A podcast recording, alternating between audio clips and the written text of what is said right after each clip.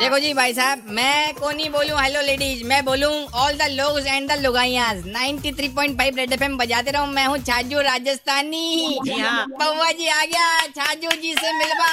क्या बात है जैसे ड्राई फ्रूट्स में सबसे फेमस है काजू वैसे जयपुर में सबसे फेमस है छाजू अले अले वाह यही थे एयरपोर्ट से उठा आया मैं हाल तक को ना एयरपोर्ट को ना गयो मैं एरोप्लेन में नहीं बैठी हूँ ठंडी ठंडी हवा आई एयरस्टेज भी आई क्या बात है इनको सा, सारा कुछ इनको पता है ज्यादा ठंडी को नहीं एयरस्टेज ठंडी हवा नहीं एड होस्टेस तो अ, क्या बताऊं मैं हवाई ठंडी थी अच्छा थे अटे आया मावई कचौरी खाई खाई। अ, समोसा हाँ, खाया घेवर खा ली जयपुर का तेवर वो तो देख लिया मिर्ची वड़ा वो खाया नहीं उसका तो अ, अच्छा,